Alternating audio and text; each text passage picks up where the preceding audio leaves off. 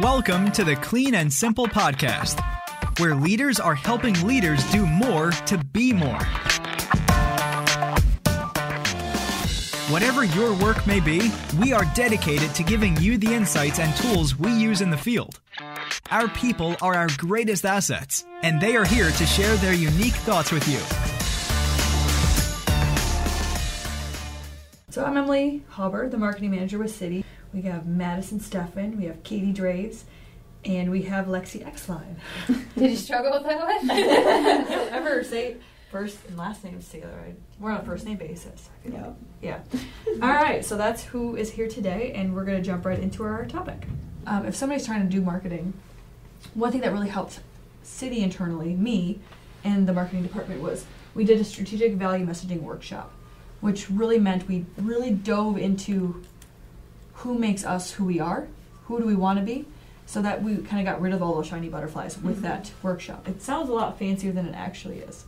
Um, it was just a big ana- analysis on maybe who our top customers are, why they're our top customers, why are they the most profitable customers. There's something there. There's a formula that we should follow. So we figured out our three top industries, which are... Do you want me to name them off or give these one. two a chance?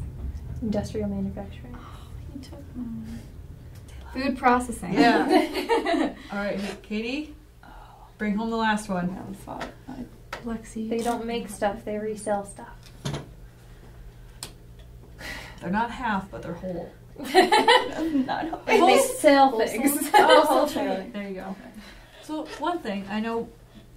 This half of them is a little bit newer than this half, obviously. Yep. We will get to that point where we'll talk about it. I mean, you guys knew you could, if you needed to find that information, do you know where to find it? Mm-hmm. Website, our, our, our, our pieces of content that we put our out brochures. everywhere, brochures, testimonials. We have it all categorized by these three. Um, so that really helped me because I stopped, I started focusing on the three industry types. It got me even more of a narrow focus. So we're not everything to everybody. I think there's something to be said there to if people are trying to figure out where to start, start with who you want to target.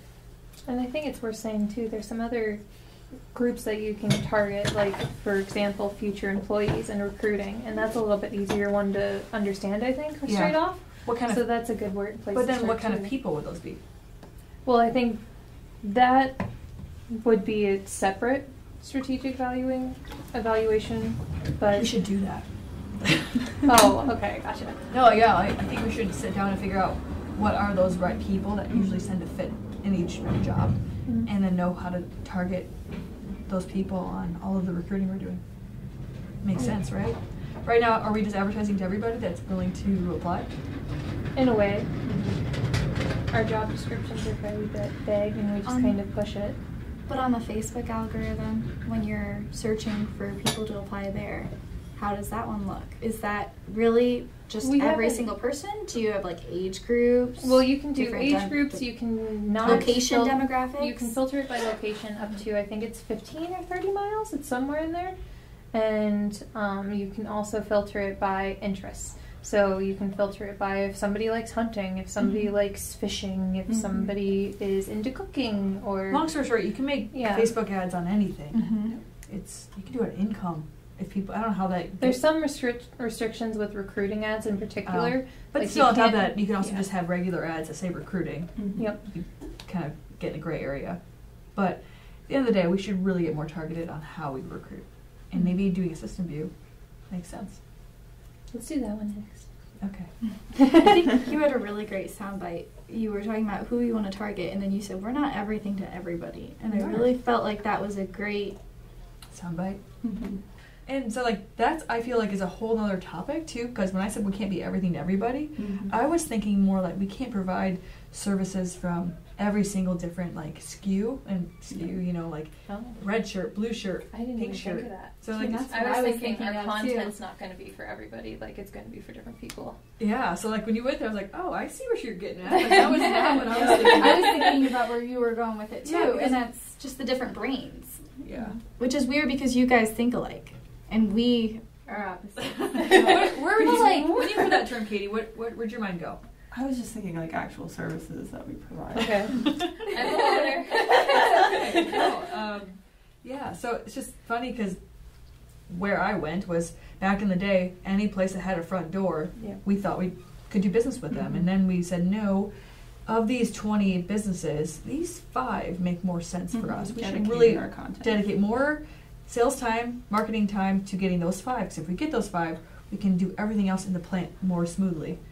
Unless we go to this one place that has these crazy expectations that we mm-hmm. can't ever do, and then it puts stress on the office, production, service, marketing, mm-hmm. if we get a bad review online. So that's where. Mm-hmm. But no yellow and pink polka dot uh, tablecloths? Nope, we've never done that. That is my go-to example. Like, we don't like yellow and, or pink and polka. What did I say? It's po usually like pink and yellow polka dots or something like that. Yeah. We've never done that. I just like to make that. It's, it's a dramatic statement. Yeah. But anyway, cool. And I think that just shows like growth, because I feel like when a business just starts out, they do want to hit every single place that has a door mm-hmm. because they're just, it's like quantity over quality of customer mm-hmm. because they're just trying to get yep. enough to get by, whereas we're well past that now. So we can kind of hone in on we want to do it and make sure we're doing it well. Mm-hmm. And I think a lot of people do that too, just for brand recognition in a sense, but at the same time, does it really matter if somebody recognizes your brand if you they're not your target audience? Great. And I think at the end of the day, um, people also get so focused on sales and they forget about brand. Or they think yeah. brand's something that can just happen later on, but I don't know, have you guys ever bought any Nike shoes? Mm-hmm. Yeah. Did you buy it because uh, Nike said, here is my sale? Or you bought it because on brand, you knew it was a good brand. Or why do we buy Apple products? At the end of the day, um, the best customers are the ones that come to you because they know what you do and they want to do it. And that's what's really great about marketing is some of the stuff that we're putting out, we're not we're not asking for people to ask us questions, but people are doing that. So mm-hmm. I think it's kind of a cool thing that we've done so much work, and especially in this industry, people are recognizing it, and now people are asking us questions. So that's what kind of what led us to this vlog is we've built brand mm-hmm. in this industry, and it's there's nobody dominating the the marketing content, the digital content we're creating in this industry. So we're we're at the top, maybe not the top, but we're at the top. So people, I don't know, I think. A couple years ago, Colin used to go to all these events, and he said, people under know who I am. Mm-hmm. Colin's a very memorable person, and he said, but people don't remember Citi. And I'm, that stuck with me, and I think that's one of the reasons I think we've kind of, that's one goal that I've always had in the back of my mind is how do we get people to recognize Citi, not just Colin. Mm-hmm. So for a long time, I was just making content around kind of Colin, because people then would align the two, and now people understand who Citi is, and... Mm-hmm. It's kind of it's cool, a cool story that we've done. So now, how do we get people to realize that we are marketing experts mm-hmm. or content experts, and how do we get people to want to talk to us about marketing? And I think that's where we're kind of at now. Why are we doing this vlog?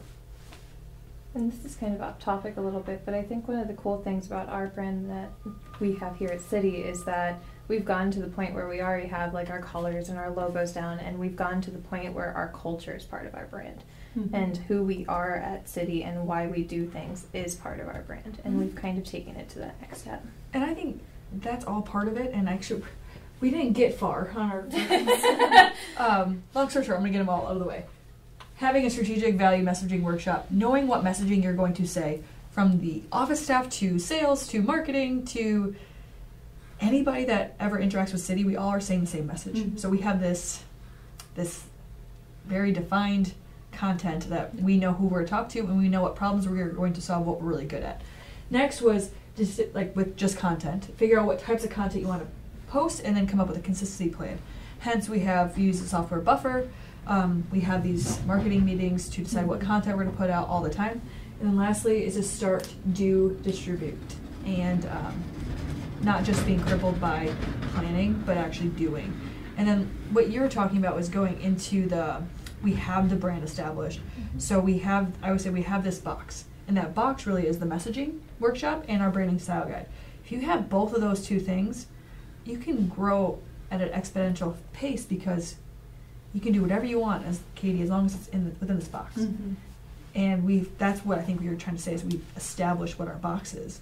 And that is our culture, that is our messaging, it's our brand, it's everything. And that's just worth noting. Thanks for listening to the Clean and Simple podcast. To find more episodes and learn about how we work, visit our website at w w w dot city clean and simple dot com slash podcast. See you next episode.